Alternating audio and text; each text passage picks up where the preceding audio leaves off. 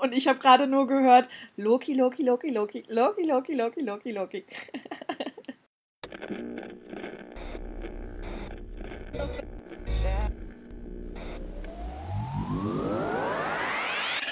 Hell yeah! Hell no!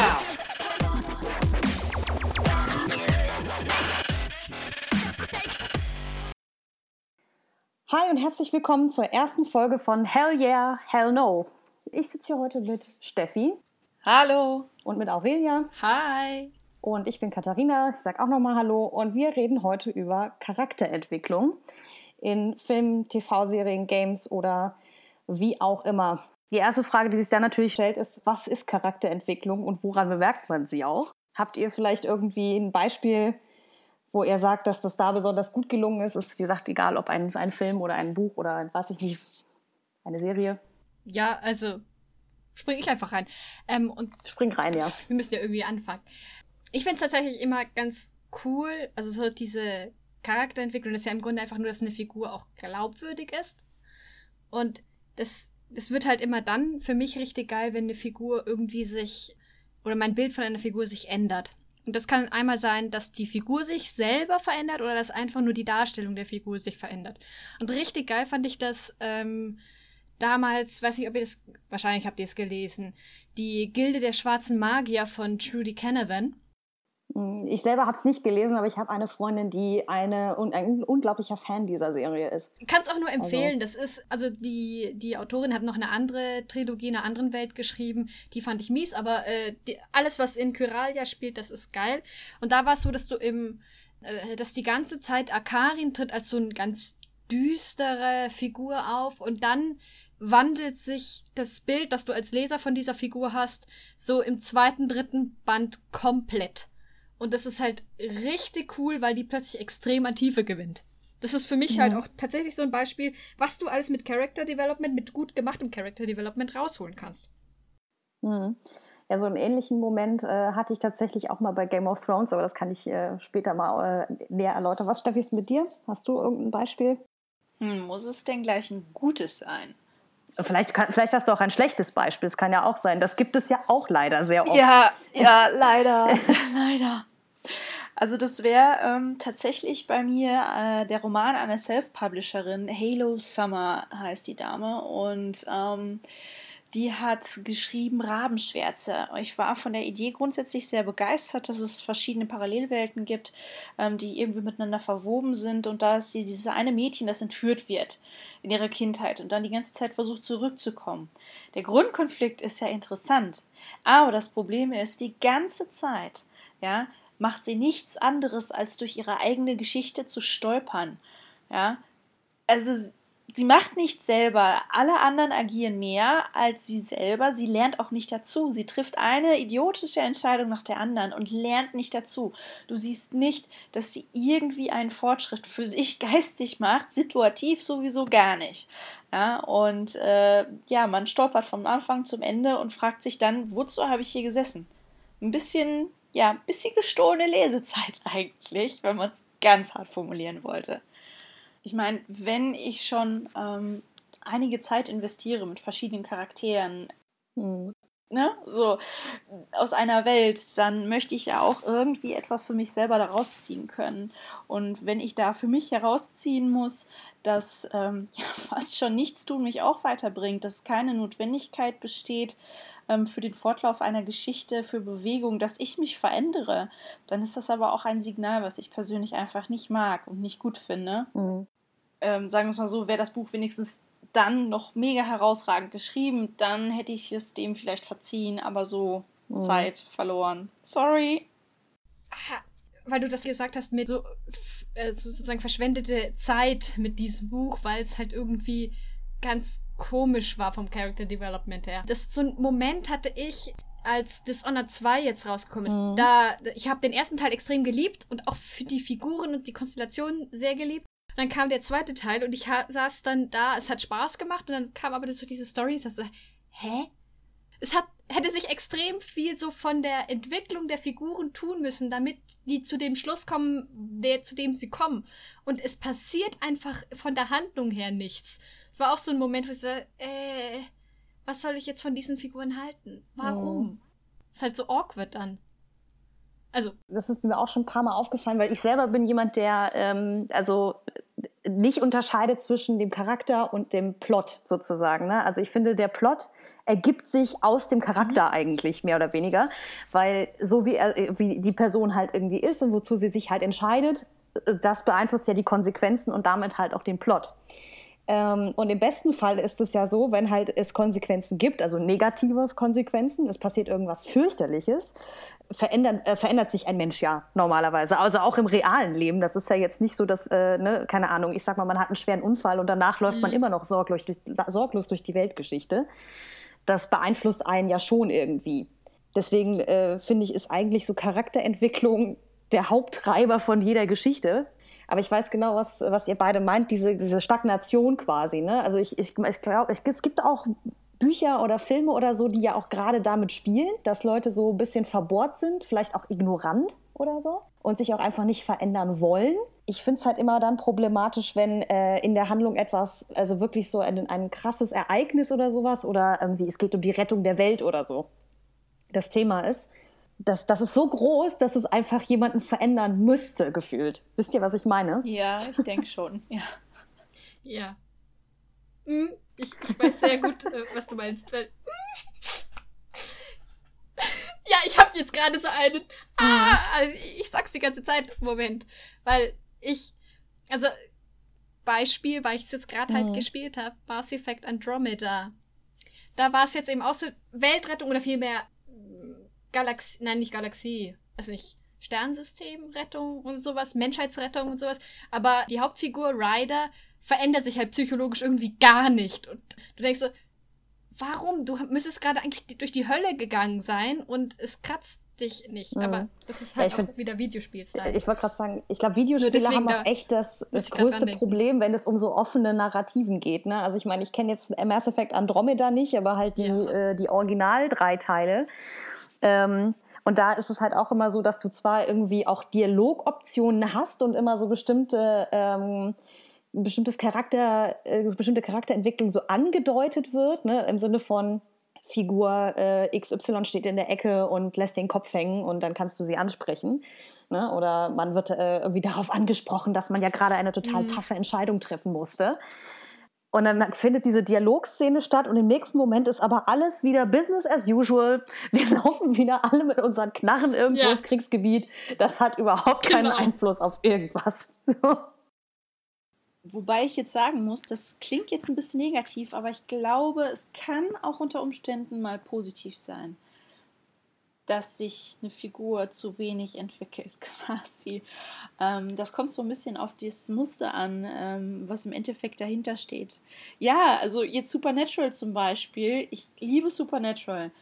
Ähm, Oh, oh. Aber ganz ehrlich, ähm, gerade die beiden Hauptfiguren beispielsweise, Sam und Dean, klar haben die sich schon in gewisser Weise ein bisschen verändert, aber nicht so, wie es total realistisch wäre für das, was die beiden eigentlich alles so durchlebt haben. Ähm, und es gibt halt, weiß ich nicht, so gewisse Dinge, aber auch, da, da würden die Fans den Machern aufs Dach steigen, wenn sich das zu sehr verändern würde. Und in dem Moment auf Logik. Ähm, Dean zum Beispiel hat diesen Tick, dass er total gerne ungesunde Sachen isst. So. Und ähm, ich glaube, wenn das plötzlich wegfällt, dass er irgendwie so ähm, oh, Kuchen oder yeah, äh, Burger oder was auch immer, ähm, das wäre äh, etwas, was verloren ginge. Da wäre so ein Charme. Das ist etwas, was die Leute immer gern sehen. Genau, also da wiederholt sich das. Ich glaube, das wird da ernsthaft gebraucht. Na, und in diesem Falle ist es tatsächlich, glaube ich, eines der wenigen Male, wo es funktioniert, wo es gut ist, dass sich ein Charakter nicht so wahnsinnig viel entwickelt. Ähm, ja, wie es sonst vielleicht in anderen Geschichten, die wegen ihres Realismus total hochgelobt würden, ähm, vielleicht der Fall ist. Ja, ich stimme dir auch grundsätzlich zu. Also, ich weiß, was du meinst. Der Punkt ist allerdings bei Supernatural liegt es dran, dass das Ding halt einfach ausgeschlachtet wird bis zum geht nicht mehr und die Figurendynamik muss bleiben. Und dafür brauchst du nun mal die Figuren, die sind, wie sie in Staffel, Mhm. sagen wir, drei waren. Und seitdem sich nicht großartig geändert haben. Deswegen werden auch alle Probleme, mein, ähm, wenn die mal wieder sterben und komisch sind oder irgendwie was weiß ich, was die alles inzwischen angestellt haben. Aber ähm, das, das, die werden ja auch ganz schnell äh, innerhalb von einer halben Staffel wieder geheilt immer. Und das kommt halt daher, damit du diese Dynamik mhm. äh, behalten kannst, damit sie halt Idiot und Asbert und was weiß ich, was sie sich immer an den Kopf werfen, halt gegen, immer weiter so also sagen können, ohne dass es sagen, awkward dass halt, äh, ja, Realismus in diesem Falle kontraproduktiv wäre, weil die finanzielle, der finanzielle ja. Gewinn aus Realismus in diesem Falle äh, zu gering wäre für das, was man da noch alles aufrechterhalten will. Aber mir fällt dann das eigentlich nur die Fall. Frage ein, die habe ich mir selber ehrlich gesagt aber so auch noch nie gestellt. Könnte es auch einfach stellenweise zu viel Charakterentwicklung geben? Also ich sag mal so, ähm, ein Beispiel, was mir jetzt dazu in den Sinn kommt, ist, ich weiß nicht, ob ihr es gelesen habt, diese Buchreihe von ähm, Sarah J. Maas, Throne of Glass. Oh Gott angefangen, ich habe es nach 50 Seiten abgebrochen. Ich habe es tatsächlich durchgezogen bis, bis, zum aktuellsten Band, aber ähm, da, go, Rina, go. da ist es halt so und das finde ich halt sehr interessant, weil das auch auf YouTube oder so, wenn man sich dann Booktuber mal anguckt und so, auch alle sagen, dass sie ähm, mittlerweile so ein bisschen skeptisch sind, wohin sich diese Serie entwickelt hat, weil da halt wirklich diese, äh, also vor allen Dingen die Protagonistin, so krass verändert wird, im Laufe eines einzigen Buches zum Teil auch, dass du sie am Ende gar nicht mehr wiedererkennst. Also ne, das, äh, es gab zum Beispiel einen Band, ich weiß, ich glaube, es war der, der Wechsel vom dritten auf den vierten. Da gab es auch von der Story her so, eine, so einen Moment, wo sie dann sozusagen äh, ihr Schicksal angenommen hat und eingesehen hat, dass sie eigentlich jemand vollkommen anderes ist. So. Und dann beginnst du mit dem nächsten Buch und dann liest sie sich aber auch, als wäre sie eine komplett andere äh, Person.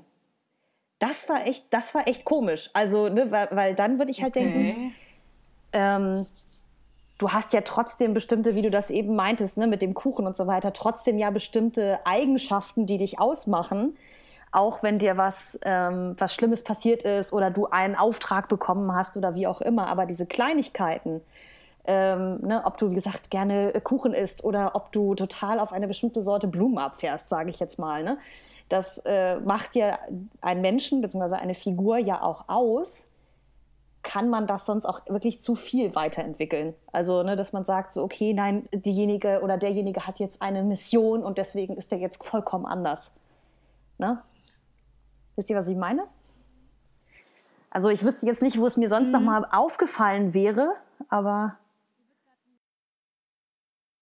mir wird gerade ein Beispiel fürs Gegenteil einfallen, sozusagen, wo das, also, weil ich denke schon, dass äh, eine gute Figurenentwicklung sozusagen, auch im Sinne von ich baue, ich kreiere eine Figur, aufgehen kann, ohne dass du sie charakterlich extrem veränderst. Also ein Beispiel, ich, ich ah, liebe Peaky Blinders. Peaky Blinders. Das ist ja. Ich weiß nicht, wie lange ähm. diese Serie schon auf meiner äh, Watchlist von Netflix ist. Guck sie! Guck sie! sie ist wundervoll. Nein, also es ist für die, die es nicht kennen, das ist eine BBC-Serie, spielt in Birmingham in den 1920ern und geht um eine Gangsterbande, die Peaky Blinders und ihren Anführer Tommy Shelby. Und der Punkt ist halt, die ist vor allem sozusagen, ich sag jetzt mal künstlerisch relativ interessant, weil sie halt einfach in der, ja, in den Bildern sehr, sehr schön aussieht. Und das Interessante ist, rein charakterlich ändert sich Tommy Shelby so in den zwei ersten beiden Staffeln herzlich wenig. Ähm, das ist so der Anti-Held und Protagonist. Der ändert sich relativ wenig, aber die Figur funktioniert auch deswegen sehr, sehr gut, weil eben er sich zwar nicht charakterlich verändert, aber es werden dem Zuschauer immer wieder andere Seiten von ihm auch mit präsentiert. Zum Beispiel äh, in der ersten Staffel wird nach und nach äh, relativ prominent ausdiskutiert, dass er im Ersten Weltkrieg gekämpft hat und davon ein Trauma davon getragen hat.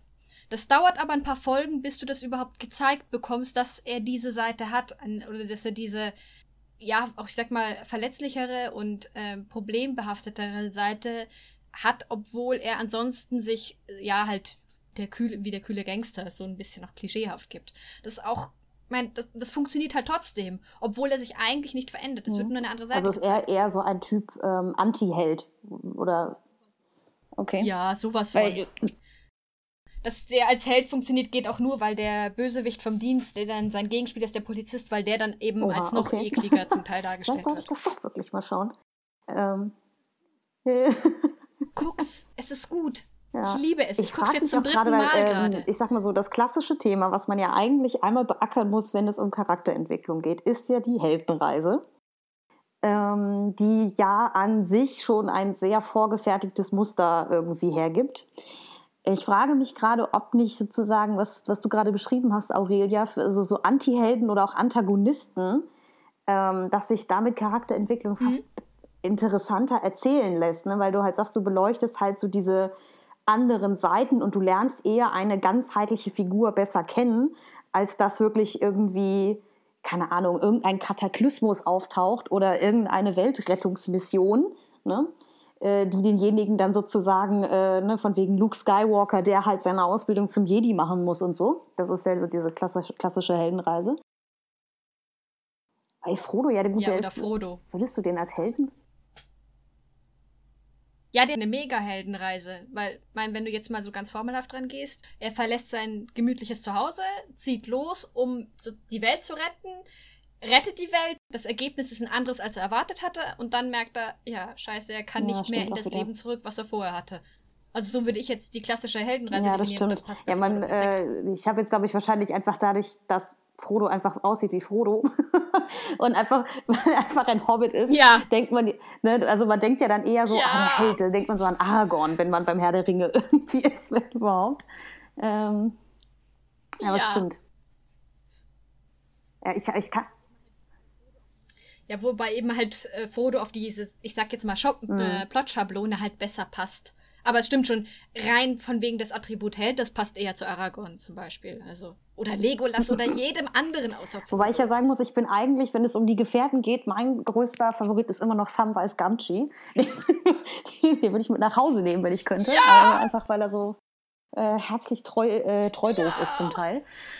Äh, Ja, mm, er ist Und ohne ihn wäre das ganze ganz Mittelerde verloren, sind wir ehrlich. mm. Machen wir uns nichts vor, ohne ihn Ja, ich wäre glaube, das Frodo ist auch relativ eine der tot. schönsten Bromance-Geschichten, die je im Kino liefen. nee, aber äh, ich wollte gerade sagen, wahrscheinlich, also vielleicht ist es auch eher so eine, dass man sich jetzt mehr so auf Anti-Helden konzentriert. Ne? Vielleicht ist das auch eher so eine Entwicklung, weil die Heldenreise einfach schon so verdammt oft ja irgendwie durch Kinofilme und weiß ich nicht was irgendwie so durchge, du- durchexerziert wurde. Ne? Vielleicht hat man sich auch so ein bisschen dran satt gesehen. Ich überlege gerade, ähm, ich weiß, das klingt jetzt blöd, aber kann ein Anti-Held nicht eine quasi doch in großen Teilen eine Heldenreise vom Prinzip der Struktur durchmachen? Weil für mich ist ein Anti-Held eine normale Person, die einfach nur andere Startbedingungen hat als der klassische Held. Ja, Ja, der genau. sich anders benimmt vor allem. Aber ich denke, also mir wird jetzt auch kein Beispiel einfallen, aber ich nehme mal an, weil, also die Heldenreise ist ja nur sozusagen eine Handlungsstruktur im Grunde und sagt ja, Ja, noch nichts genau. über den Charakter einer Figur aus. Aber mir wird jetzt auch kein Beispiel für einen Anti-Helden mit Heldenreise einfallen, tatsächlich. Aber ähm, wahrscheinlich, wenn du tief genug im, äh, so im Dark Fantasy. Ja, nee, aber ich habe gerade überlegt, Witcher 3, das würde, wäre auch mehr sozusagen eine Quest. Aber ich glaube, da das ist auch, diese Plot-Schablonen sind relativ. Da können wir uns wahrscheinlich ewig drin verlieren. Mhm. Ja, Ich versuche auch gerade so. irgendwie darüber nachzudenken, ob mir irgendwie eine Serie einfällt. Ich gucke allerdings tatsächlich selten Serien oder sowas, äh, wo ein Anti-Held so der, der, der Protagonist ist. Also ich sag jetzt mal, wenn wir bei Serien sind, sowas wie Breaking Bad oder sowas, ne? Das ist ja so der klassische Anti-Held eigentlich. Hm. In meinem Kopf zumindest. ja, das ist halt auch, oder die Antihelden sind ja oft immer so dieselben Typen. Du hast halt ganz oft irgendwelche Gangster oder Kriminelle oder sowas. Also, oder Leute, die sich zumindest in juristischen Grauzonen bewegen. Das sind dann halt oft die dann auch die Antihelden hergeben. Mein, ist halt oft so derselbe Typ. Wobei ich tatsächlich auch finde, dass jetzt einmal natürlich Antihelden, Mhm. aber auch gerade so die Bösewichte. Ein guter, wenn ein Autor oder wer auch immer sozusagen eine Geschichte für welches Medium auch immer schreibt, einen guten, überzeugenden Bösewicht hinkriegt, dann hat das so meinen vollen Respekt, weil das ist, finde ich, immer so eine Königsdisziplin, an der Mhm. sich auch mit zeigt, wie gut das Storytelling des ganzen Dings ist. Oder wie schlecht. Das Also, stimmt. Ja, Antagonisten sind meistens noch schablonenhafter als die Protagonisten. Ne? Also man bekommt halt oftmals das Ja. Gefühl, dass, finde ich, halt die Autoren irgendwie sich einen mega Steckbrief für den Pro Protagonisten gebaut haben. Mit allen Sachen und beim Antagonisten halt irgendwie dann so, ja, ist halt böse. Ich gehe da jetzt nicht weiter in die Tiefe. Ne? Also, dass da halt ähm, nicht weitergegraben wird, obwohl das eine Person ist, die genauso Träume, Ziele, Hoffnungen, Ängste hat, Hm. ähm, wie alle anderen auch. ja. Ja, das stimmt. Das gibt es äh, tatsächlich immer noch ziemlich oft. Vor allen Dingen, ich habe das Gefühl, vor allem natürlich in so Genres wie halt der Science Fiction und der Fantasy. Jetzt mal völlig unabhängig von dem Medium, in dem das erzählt wird. Ne? Aber da muss es ja immer das eine Übel geben, bei dem auch, dem auch keiner hinterher trauert, wenn es nicht mehr da ist. Ne? Ja, oh Gott, das ist immer so. Warum Hm. sollte ich euch jetzt böse finden? Also, bäh. Ist aber auch, ja, ich finde tatsächlich High Fantasy kann ich sowas ganz gut noch verzeihen, auch wenn die mieses Character Development hinlegen. Weil ich denke mir immer so, es ist scheiße, was, also es ist langweilig, was ihr hier gerade macht, aber immerhin habt ihr eine coole Welt und immerhin hat das dann halt dafür dieses Fabelhafte, also schon dieses Formhafte, der gute Ritter, der mit seinen Freunden gegen ein uraltes Böse antritt. Also da sind dann halt irgendwie dann hübsche Motive drin und dann für die kann ich drüber hinwegsehen, dass die Figuren halt die Tiefe eines Wasserglases haben. Das, das, das hast du sehr schön gesagt. Ja, Ähm, ist doch so. Die Tiefe eines Wasserglases, den muss ich mir merken, auf jeden Fall. Übrigens, darf ich mal mein Beispiel für das Sehr schlimmste gerne. Character Development ever nennen? Du meinst das von. Marvel aus den Filmen, der Typ, oder was? Genau. Der ist langweilig wie blöd und ich verstehe nach wie vor nicht, wie, die, wie es um diese Figur Geschichten geben kann. So. Weil der halt auch ganz schlecht entwickelt wird. Beziehungsweise mein, im Vergleich dazu, der, der muss ja auch mit Loki konkurrieren, was das Character Development angeht und verliert da halt auf ganzer Linie. Wollte das nur gerade bei dem Thema, damit Und ich habe so gerade nur gehört. Loki, Loki, Loki, Loki, Loki, Loki, Loki, Loki, Loki. Ja, ja, genau. Und Tom Hiddleston. Wobei ja eigentlich, also okay, und dafür da dürft ihr mich gerne steinigen, aber ich finde auch Loki hat kein wirkliches Character Development in diesen Filmen, ne? Also, Nein, er, der Äh, gewinnt halt auch, ja, weil aber man Thor würde so ja irgendwie ist, meinen, ist dass klar. das, was mit ihm passiert, es auch ihn das irgendwie beeinflussen würde.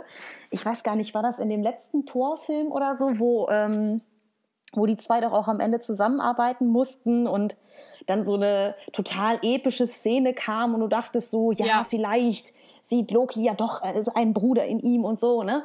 Und dann, haha, nee, ich habe dich doch nur verarscht. Also da, da habe ich ehrlich gesagt im Kino gesessen und gedacht, die, die veräppeln mich jetzt. Also, ne, dieses, aber das ist eh etwas, was Ja, ich nicht klar. machen kann. Das ist halt eh so ein bisschen, unter den Blinden ist immer der einäugige König. Das ist genauso wie Mhm. dann immer bei Videospielen gerne so das Storytelling, meistens geht es dann ja um die Figuren von Mass Effect oder Dragon Age gelobt wird. Klar, es ist gut für ein Videospiel oder es ist gut vor allem für so die großen AAA-Titel, aber mein Gott. Wobei gerade auch Mass Effect bei dem Ende, ich sag mal so, Ja. es gibt so bestimmte, und ich kann das gar nicht mal so genau benennen, woran das liegt, aber das ist so wie halt bei dem Beispiel bei- von Loki, wo dir dann so eine Entwicklung vorgegaukelt wird. Ne? Dieses so, die Be Be Beziehung zwischen den beiden Brüdern entwickelt sich irgendwie. Ähm, und dann halt gesagt wird so, Mhm. haha, war alles nur gelogen. Das sind so Momente, in denen ich mich wahnsinnig betrogen fühle, ehrlich gesagt. Ähm, und Mass Effect hatte auch so ein Ende, wo du dann halt irgendwie den epischsten Kampf aller Zeiten im Weltall ausführen sollst. Sämtliche Nationen, Rassen oder was auch immer vereinigst da an, an Aliens, die da so rumspringen. Und am Ende ist es so, ja, du hast jetzt, du kannst jetzt das, das oder das machen, aber du stirbst sowieso. So, mm, äh, ja, toll. Danke. so, all dieses Investment in, an Zeit und Liebe für eine Figur für nichts.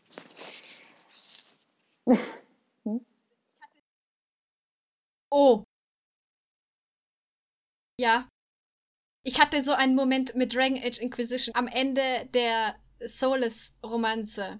Ähm, aber ich hatte auch so ein Gefühl, so, are you fucking kidding me? So, oh, warum?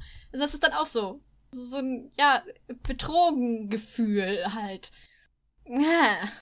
ich will das nicht. Genau, ich möchte das nicht. Ich weiß aber halt auch nicht, vielleicht hat Steffi da auch irgendwie noch ein Beispiel oder so, äh, kann das besser benennen, aber ich habe irgendwie immer das Gefühl, dass das auch viel mit Charakterentwicklung zu tun hat oder wenn dann halt irgendwie einem diese Entwicklung vorgegaukelt wird und dann aber eigentlich, nö, hat sich eigentlich überhaupt nichts getan. So. Also, weil du hattest ja, Steffi, auch am Anfang dieses Beispiel mit, dem, mit der Geschichte, wo ja irgendwie so die Protagonistin auch alles einfach so hinnimmt. So. Ja, das wurde einem da aber auch nicht vorgegaukelt. Also, die war so stumpf. Äh, ja, und die bringen sich gerade gegenseitig um und ach, die wollen mich schon wieder entführen. Ach, ich sollte da jetzt nicht hingehen. Ich gehe hin. Oh, okay, das war nicht gut. Hm, ich mach's nochmal. Und am Ende bin ich wieder zu Hause oder irgendwas. Keine Ahnung. Es klingt aber wie Bella Swan. Ja, es hatte was davon. So eine absolute, so wirklich, du könntest auch ein Möbelstück sein. Der Unterschied wäre der nicht vorhanden. Also. Äh, ich sehe schon, das Buch hat dich sehr geärgert. ja, es hat mich sehr geärgert. Also ich äh, war selten so enttäuscht und ich habe es wirklich versucht vor allen Dingen. Ne, man versucht es ja noch. Ne, was du sagtest, so man beißt sich da durch und dann schwant einem irgendwann, es war alles umsonst. Mhm. Dafür ja. habe ich mich jetzt hier durchgequält. Ja. Ja, aber ich weiß nicht, wie euch das geht. Vielleicht habt ihr äh, das auch schon mal erlebt. Mich persönlich das ist auch total Geschmack, Geschmackssache, gebe ich zu. Aber für mich ist halt so Stagnation in, in, der Geschichte und auch in den Figuren, ja, das kann ein, kann Absicht sein, ne, aus Erzählsicht. Aber mich persönlich frustriert das ja so über die Maßen, ne? also ich weiß nicht, ob euch das auch so geht. Aber ja, es kann halt ganz schnell die Geschwindigkeit rausnehmen. Hm. Ja, das ist halt einfach stinklangweilig wie bei Tor, wie du schon sagtest. Ja. Ähm, weil ich weiß, ich glaube, das prominenteste Beispiel, was mir einfällt, war, und ich hasse mich dafür, dass ich das gerade sage, ist äh, 1984, das Buch von George Orwell. Ne? Ich habe angefangen zu lesen, weil ich dachte so, da muss ja irgendwas dahinter stecken, dass dieses Buch einfach eine, äh, einen Ruf hat. Ja? Ähm, und fange an zu lesen und auch die ganzen ähm, Gedanken, die da so drinstecken, was totalitäre Regimes und so angeht, ist auch alles total faszinierend. Aber die Geschichte an sich las sich für mich einfach ultra zäh. Und das lag einfach daran, dass dieser Typ, um den es geht, ähm, dass, dass, dass, dass sich überhaupt nichts tut. Also, ne, ich glaube, das war auch Absicht, dass Orwell das so geschrieben hat. Ne? Also, weil es geht ja wirklich irgendwie schon los. Es ist nicht großartig und es wird immer schlimmer dann gibt es am Ende noch so mal der letzte Versuch, es wieder ins Richtige zu drehen und nein, es ist einfach alles furchtbar. So hört diese Geschichte dann auf. Und da, also das, wo ich dachte so, wow, krass, dass dieses Buch trotzdem so beliebt ist deswegen oder bekannt, sagen wir mal so, beliebt weiß ich nicht. ich fand, also vielleicht ist es auch einfach nur Frage an euch, eine Frage des, eines, des Lesegeschmacks, weil der entwickelt sich ja auch. Also würde ich jetzt nicht sagen. Sondern eher eine Frage des Konzeptes, das ist so ein, oder so des Genres. Mhm. Weil ich musste jetzt gerade dran denken, ich habe äh, jetzt vor kurzem, gestern oder wann, auf Twitter eine kleine Diskussion gehabt, ob die Protagonistin von Der Circle eine miese Frauenfigur ist. Weil eben so nach dem Motto, würdest du das, was sie tut und wie sie geschrieben ist, das bei einem Mann sagen, würde das dir keiner abkaufen. So, der Punkt ist halt, denke ich, eher, dass bei diesen, dieser Art Bücher steht das Konzept und die, ähm, die Welt über den äh, Figuren und ihrer eigenen ich sag jetzt mal, psychischen Entwicklung. Mhm. Würde ich da auch so sehen. Da ist einfach die übergeordnete Aussage, die Entwicklung des Charakters steht nicht im Mittelpunkt, sondern wirklich das Drumherum. Dem würde ich jetzt im Falle von Orwell zustimmen, tatsächlich. Mhm. Ja, wobei ich das halt wirklich komisch finde, weil, äh, also gerade bei diesen dystopischen Geschichten, ne, gut, der Circle ist ja ist keine Dystopie, ne, aber ähm, wenn es da um so bestimmte Weltgefüge geht, die halt so irgendwie gesellschaftlich einengend sind oder so, ne? Vielleicht muss ich, äh, keine Ahnung, ich verstricke mich gerade selber in irgendwas. Aber, äh, weil, wie gesagt, weil ich denke, ich weiß schon, was du meinst. Ich würde da jetzt nur, deswegen das Beispiel mit dem Circle, weil ich würde sowohl dem äh, Orwell als auch bei dem Eggers, das, oder wie Edges, oder wie er immer, auch immer den ausspricht, den würde ich jeweils unterstellen, dass das Teil des Konzeptes der Geschichte ist. Und damit, klar, da tut sich nicht viel, aber also ich weiß nicht, wie gut man darüber diskutieren kann, weil das eben in, in sozusagen in eine andere Kategorie reingehört, bewusst. Hm. Ja, gut, das stimmt schon. Da ist dann quasi die Abwesenheit von großartiger Entwicklung ist irgendwie äh, eigentlich konzeptionell so angelegt, ne? Genau, das ist halt dann, denke ich, auch so ein bisschen der Punkt. Hm. Wobei, was ich jetzt auch, das fällt mir nur ein, wenn wir jetzt schon über fehlende Entwicklung sprechen. Ich finde es auch immer mal wieder ganz interessant, wie so diese Entwicklung zum Teil dargestellt wird, weil der Punkt ist ja ganz oft auch nicht, dass es darum geht, dass die Figur sich psychisch verändert, sondern dass man eben als Leser, als Zuschauer, was weiß ich, eine andere Seite kennenlernt, mhm. auch vielleicht einen Teil der Vergangenheit der Figur und sie sich dadurch im Kopf des Konsumenten halt verändert. Das finde ich immer wieder auch ganz interessant, wie das dann zum Teil mit, mit ja so winzigen Details gelöst wird. Also um zum Beispiel nochmal das Peaky Blinders Beispiel von vorhin dazu ziehen, weil ich es da ganz interessant finde. Es gibt direkt am Anfang eine ganz coole Szene, da trifft dann der Anti-Held Tommy Shelby im Pub auf einen alten Schulfreund. Freddy, ein Kommunist und die beiden sind inzwischen zerstritten. Und Freddy spricht ihn darauf an, dass irgendwie die Polizei ein Telegramm mit verschiedenen Namen von Verdächtigen, eine Liste halt, geschickt hat und er das mitbekommen hat. Und ihre beiden Namen stehen drauf. Und er weiß nicht, worum es geht und haut dann halt eben seinen alten Kumpel, von dem er weiß, dass er ein Gangster ist, halt an, so nach dem Motto, ja, ähm, auf was für einer Liste könnte denn ein Kommunist und ein Buchmacher, könnten denn da gemeinsam draufstehen? Und von Tommy kommt dann halt nur so zurück, ja, vielleicht auf einer Liste von Leuten, die falsche Hoffnungen an die Armen verkaufen. Das ist insofern ne, okay. eben ist ganz interessant, weil es eben so weit am Anfang ist und du weißt nur, kennst bis dahin, weißt nur, der ist ein Gangster und der ist ein, auch garantiert ein grausamer, ein brutaler Mensch. Und dann kommt halt eben noch so diese, also da wird mit, mit, mit so, so, kleinen Szenen, so kleinen Sätzen nach und nach auch eingespeist, wie er damit umgeht, wie er tickt. Und sowas finde ich eigentlich mega spannend. Also, wisst ihr, was ich meine? Mhm. Ich glaube, das ist aber auch so eine Sache, ich habe das manchmal das Gefühl, eher so in der Retrospektive, ne? wenn man mal irgendwie so einen schönen Fernsehsender oder so wie RTL Nitro mal anmacht und dann da so Sachen aus den 80er, 90er Jahren laufen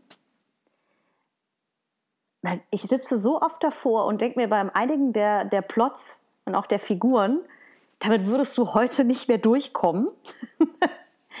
ähm, weil wirklich manche Sachen halt irgendwie so total platt waren auch zum Teil.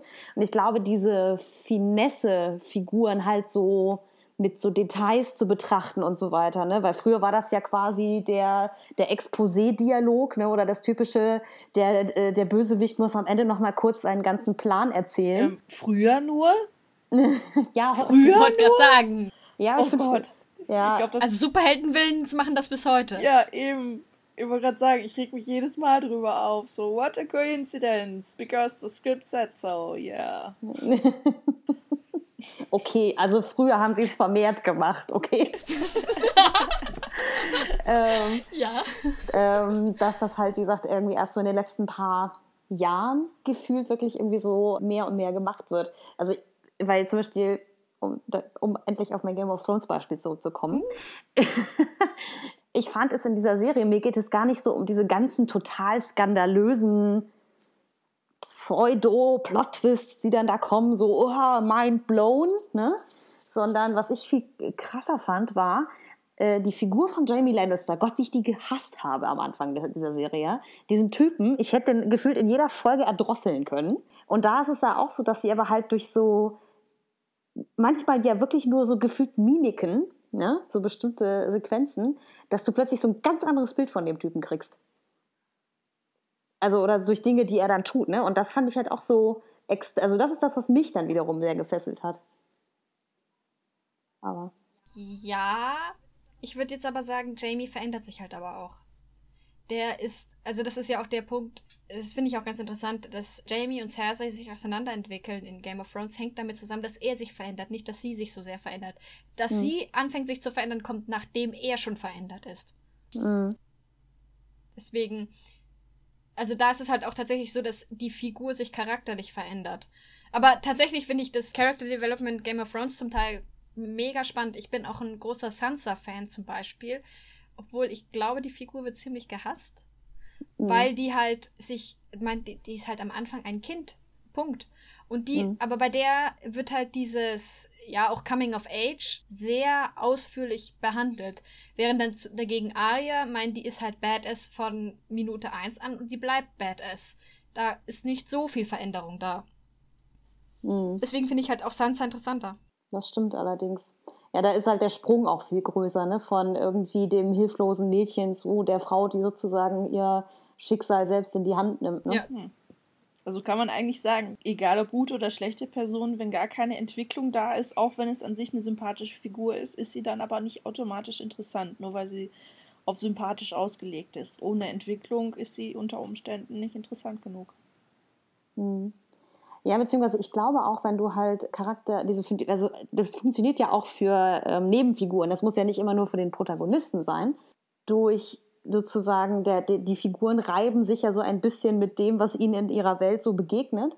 Und dadurch kommen halt ja auch bei den, für, sag mal, um bei sympathischen Figuren zu bleiben, die werden ja dann sozusagen auch mit ihren eigenen dunklen Seiten konfrontiert und müssen zum Beispiel lernen, damit umzugehen oder halt eben auch nicht und eskalieren dann total. Ähm das gibt es ja auch den einen oder anderen Plot. Ähm und das finde ich, macht, es, macht sie dann, glaube ich, halt so spannend, weil so grundsympathische Figuren oder grundböse Figuren geben halt einem dann nichts, glaube ich, oder? Ja. Ja, das ist richtig. Mein, keine Ahnung. Sauron ist auch keine interessante Figur. ist halt einfach ist, böse. Ich würde gerade sagen, ist Sauron überhaupt eine Figur? Also, ja, Sau okay, Sauron ist einfach auch ein Symbol für das ultimative Böse, aber ähm, ich weiß jetzt nicht.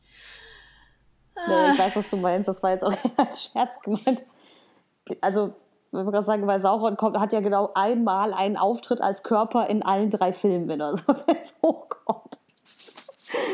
Und sonst ist wenn er einfach überhaupt. mal ein riesiges Auge. Ja, ach, also. Ich, Sauron muss ja auch körperlos sein, einfach weil der ja nur für das Böse steht, aber vom Prinzip her. Hm. Bond-Villains könntest du genauso nennen. Oder wie gesagt, jeden Superhelden-Villain. Fast jeden. Ja, doch eigentlich hm. jeden. Ja, das, das, stimmt allerdings. Nee, deswegen halt auch, das, das, das siehst, ja, deswegen reite ich so gerne darauf rum, dass ich eben mir Character Development bei Villains wünsche, weil es halt ein richtig interessanter Villain kann einen langweiligen Protagonisten mit links ausgleichen, umgekehrt halt nicht unbedingt. Also zumindest für mich. Das mhm. war halt auch das, zum Beispiel Dishonored 2, da war ich auch vom Storytelling deswegen dann am Schluss ziemlich enttäuscht, weil, gut, ich habe auch nicht zu viel erwartet, aber trotzdem, weil halt die Gegenspielerin der beiden Helden, ja, wieder die Tiefe eines Wasserglases hatte.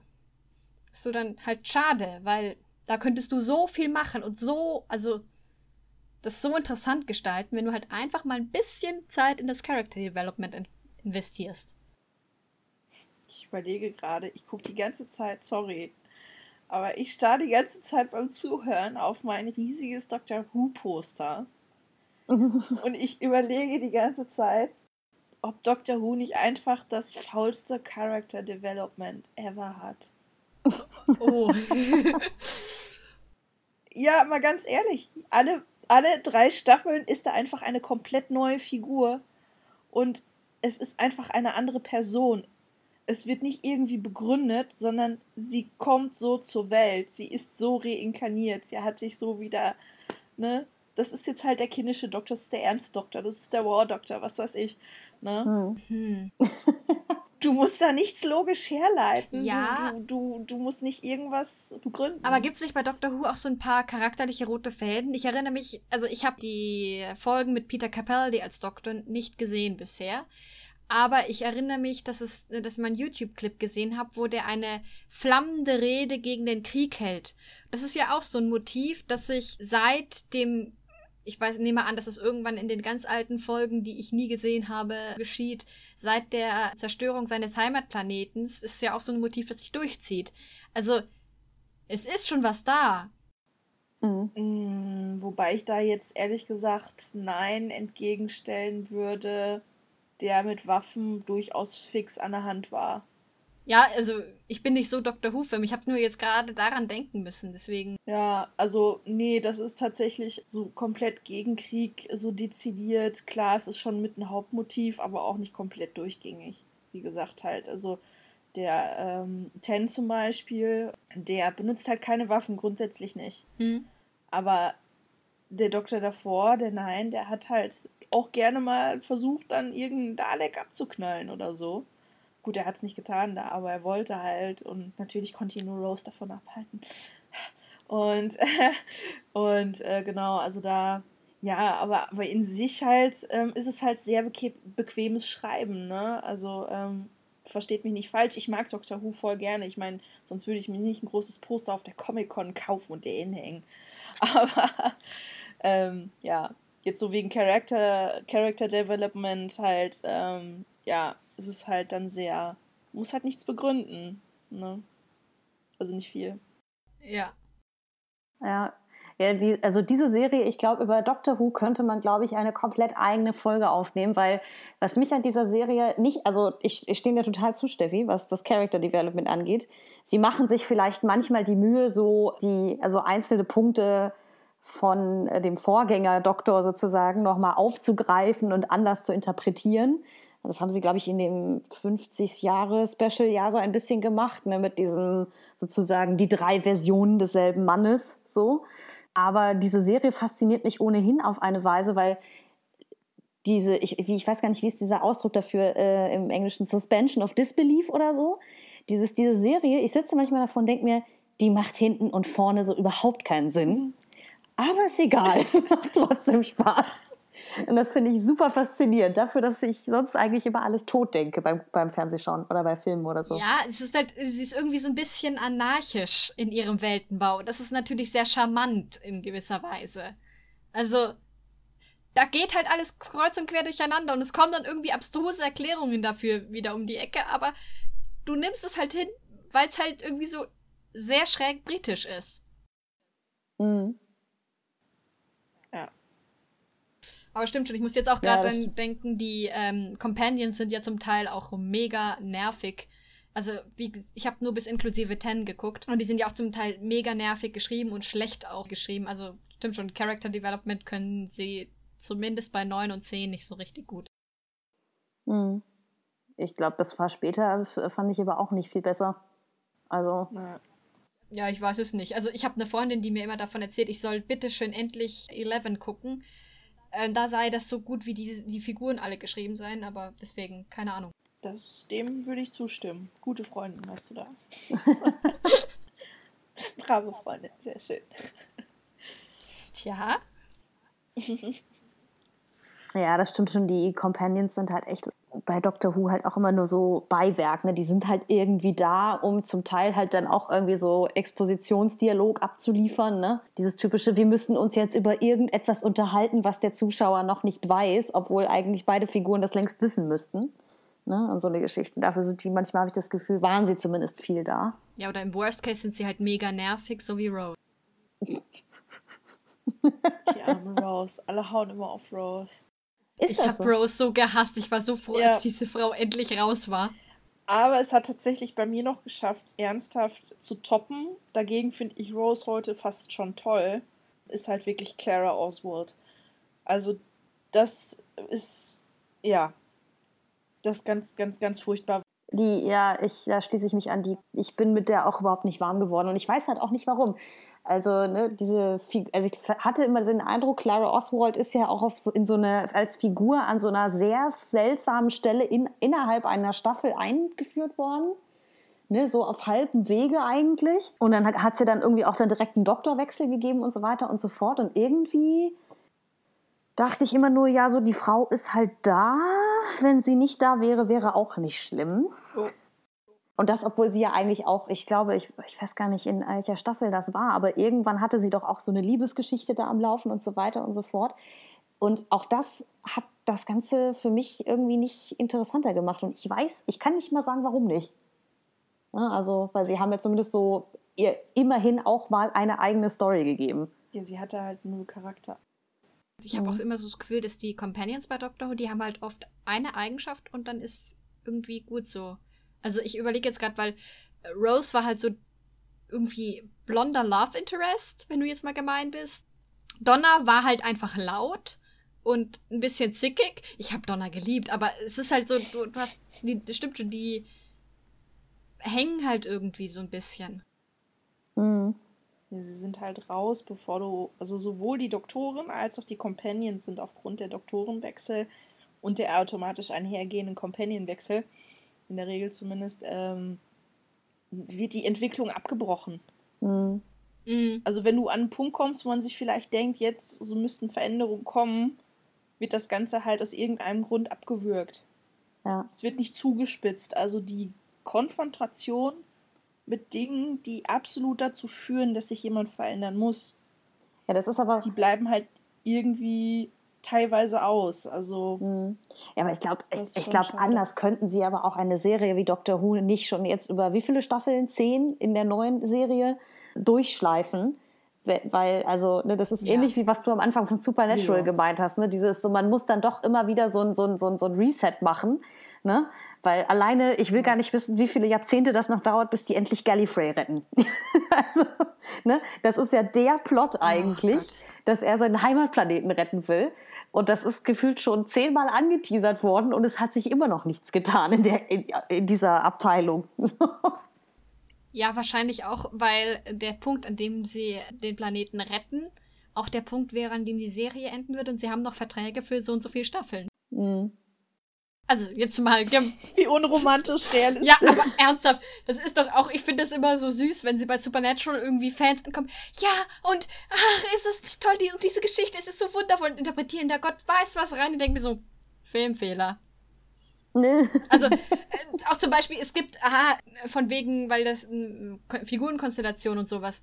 Dean hat so eine Kette, die ihm Sam geschenkt hat. Und dann gibt es, in, als De Dean mal in der Hölle landet, gibt es dann so eine Szene, da sieht man, dass Deans Seele in der Hölle dieses, diese Kette trägt.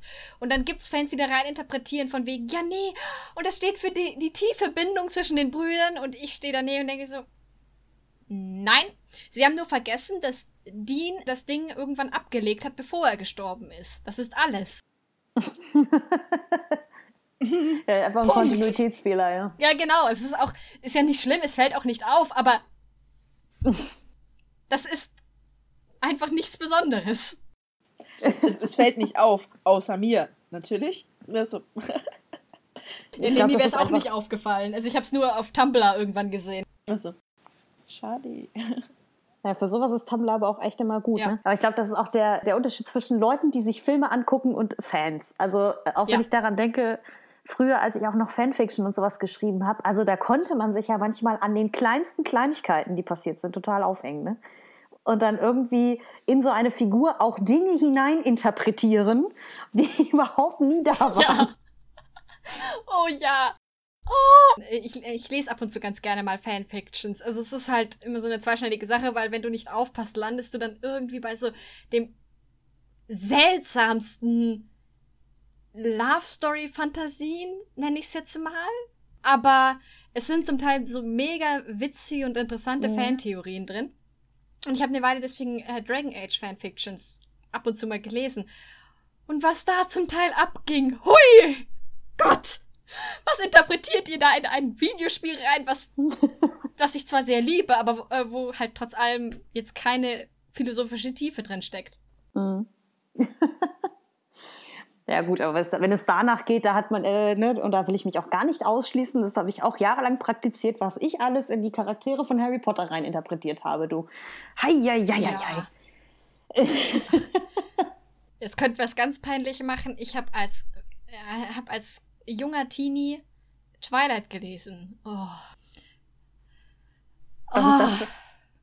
Und was auch, nee, das- mein, was da mein armes, junges Teenie-Hirn alles rein interpretiert hat. Hui, hui, hui, hui. Hm. Also, Oh Gott. klar, Was kann man denn da alles reininterpretieren? Eine Menge. Fasziniert. wenn man jung ist Okay. und noch keine Vergleichswerke äh, richtig kennt, eine Menge. Hm. Okay. Ja gut, das stimmt. Das ist halt wahrscheinlich auch viel einfach mit Erfahrung zu tun. Genau. Ne? dass einem dann plötzlich so Dinge auffallen. Ich glaube, das ist auch immer der Moment, wenn Leute irgendwie sagen, oh, lass uns doch noch mal die Serie sowieso von früher gucken. Ich, ich sage dann immer so, boah, nee, lass mal lieber stecken, weil das, woran man sich erinnert, wird total kollidieren mit dem, was man dann wirklich zu sehen Ja. bekommt. Das hatte ich mal mit Freunden, da haben wir noch mal äh, Sailor Moon geguckt. Da, da habe ich davor gesessen und habe einfach nur gedacht, was, wa warum um alles in der Welt fand ich das gut früher? weil es einfach so überdreht war und äh, auch da äh, ist ja eigentlich Charakterentwicklung null. Ne? Also da, da passiert ja nichts. Also außer dass einmal alle, äh, alle einmal in jeder Staffel alle einmal aufleveln, um dann den Obermods fertig machen zu können und äh, meistens alle einmal sterben und alle einmal von Sailor Moon wiederbelebt werden mussten. Klingt wie Supernatural. Ja, irgendwie schon. Ja, aber hey, es war, es war auch bei, oh, das habe ich auch geliebt als Kind, Xena, da war das doch auch ähnlich. Oh mein Gott. ja, stimmt. Wobei, wobei, bei Xena, Gabriella hat sich schon entwickelt, muss ich sagen. Die hat sich, die hat sich sehr ja, das stimmt. verändert. Sogar sehr, mehr, mehr als Ja. Xena selber, glaube ich. Wow. Was? Nein, ich finde das irgendwie jetzt faszinierend. Redet weiter. Das klang jetzt eher so im Sinne von, äh, oh mein Gott, äh, ich, äh, ich muss weg. Nein. Ich kenne also, ich kenn genauso diese Beispiele. Ich weiß genau, was ihr meint. Das, wie gesagt, ich finde es vor allem jetzt gerade faszinierend, weil, ähm, wie gesagt, ich musste jetzt auch gerade an Supernatural denken, weil das eben meine Teenie-Serie auch war. Und das Hm. selber äh, Mechanismus bei mir im Kopf. Hm. Ich muss jetzt gerade nur irgendwie dran denken, wenn Supernatural deine Teenie-Serie ist, aber Rinas und meine eher von früher dann unter anderem Xena, da warst du noch gar nicht da. Richtig. Voll süß. Voll süß. Wow. Das wollte ich gerade nicht sagen, ehrlich gesagt, im Sinne von, wow, sind die zwei alt. Nein! so war das gar nicht. Ich kenn's nur halt einfach nicht. Ich musste nur gerade dran denken, Supernatural war meine Jugendserie und ich denk so, hä, ich war doch mit Mitte 20 nicht jugendlich. Oh ich bin nein. alt, okay. Oh nein. Oh. Nein, so war das nicht gemeint. Nein. Ja, Steffi und ich gut. wissen, dass wir alt sind. Wir haben ja auch, äh, wir, wir sind die Greisinnen auf den meisten Conventions wahrscheinlich.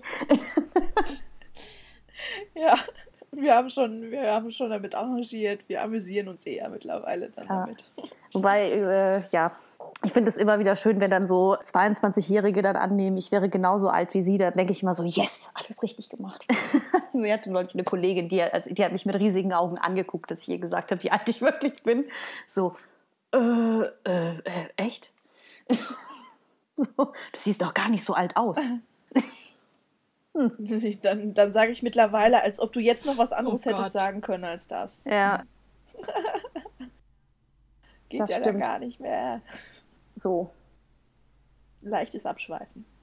Le Ja, le leichtes Abschweifen. Ich finde, aber auch, ich finde aber auch, wir haben ja jetzt auch ganz gut unsere Stunde voll bekommen. Es sei denn, es hat jetzt noch jemand ein Abschlussplädoyer, das er unbedingt halten möchte. Ich will nochmal sagen, dass ich Thor scheiße finde. Einfach aus Ist zur Prinzip. Kenntnis genommen. Nicht nur du. Yes! So, also ah, schließen wir, äh, schließen wir ab. Oh Gott, ja. ähm, äh, abschließend kann man also sagen, Tor ist scheiße. Genau. Nicht vorhandene Charakterentwicklung kann Teil eines Konzeptes sein, muss es aber nicht. Schön wäre, wenn sich mehr Anti-Helden, Schrägstrich Antagonisten auch mal entwickeln würden und nicht einfach immer nur die bösen Jungs und Mädchen sind.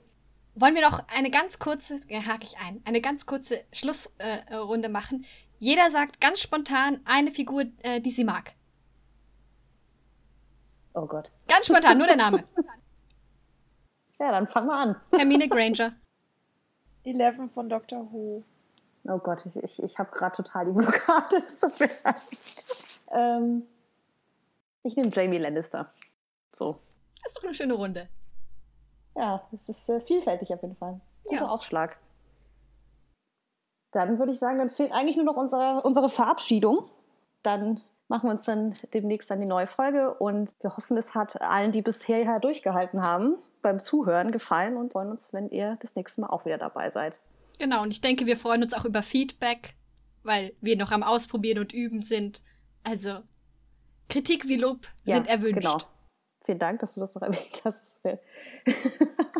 Klar, also ihr findet uns auch auf Facebook, auf Twitter, glaube ich auch auf iTunes dann. Ne? Und ansonsten haben wir auch eine fantastische Webseite, die da heißt hellyeahhellno.de. Also alles in einem durchgeschrieben, ganz unkompliziert. Da könnt ihr uns natürlich auch kontaktieren. Ansonsten noch jemand ein, ein, Abschied, ein Abschiedswort? Stille. Habe ich euch? Na gut. Stille. In dem Sinne sage ich mal Tschüss und äh, wir hören uns auf jeden Fall bald. Tschüss. Ciao. Tschüss.